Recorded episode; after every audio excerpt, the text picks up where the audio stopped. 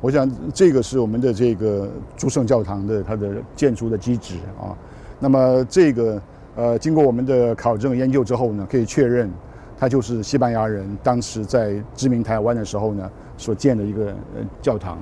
那么这个教堂大概是目前在台湾目前所发现唯一的一个呃在呃大航海时代的这个西方殖民者来台湾所建的教堂，所以这个是一个呃很具体的一个呃对于西方殖民台湾的一个具体的见证。那我们知道西方人殖民台湾，他第一次把台湾推上了一个世界的舞台。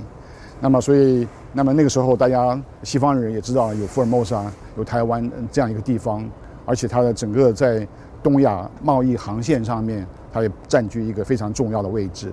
所以因此像在南方的像在安平。呃，荷兰人去去占据了这个安平、澎湖，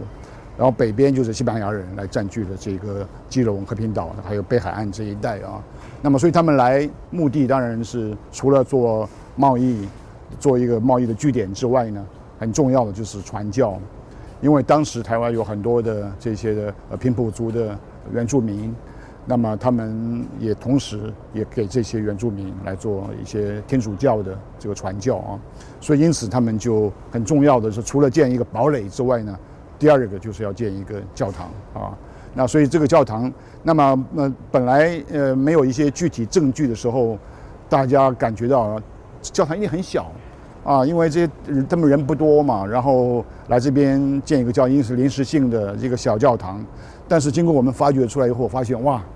是一个相当具有规模的一个一个一个教堂。你看它的这个这个墙的基础大概将近将近两米的这个厚度啊，那么然后这个长宽度都要可以接近三十米啊，那么这个宽度有十几米啊，那么所以这个是让大家都很讶异，说哇，当初西班牙人他真的很要想在长久的在这里呃呃占据，然后长久的可以来传教，所以建了这么大的一个教堂。所以我们现在要了解。台湾在大航海时代，西班牙人在台湾北部所殖民的一个最具体的证据，这是唯一的，就在这里了啊！所以我觉得这个就应该要保保留下来，然后要把这个历史要告诉我们的这些居民，大家了解啊，知道啊，这毕竟是整个台湾人类发展史的一部分一一块啊，少了这一块，这个历史就变成一个不完整的一个历史啊！所以我觉得这个是一个。呃，能够做一个展览，我觉得是非常有意义的，也非常重要的。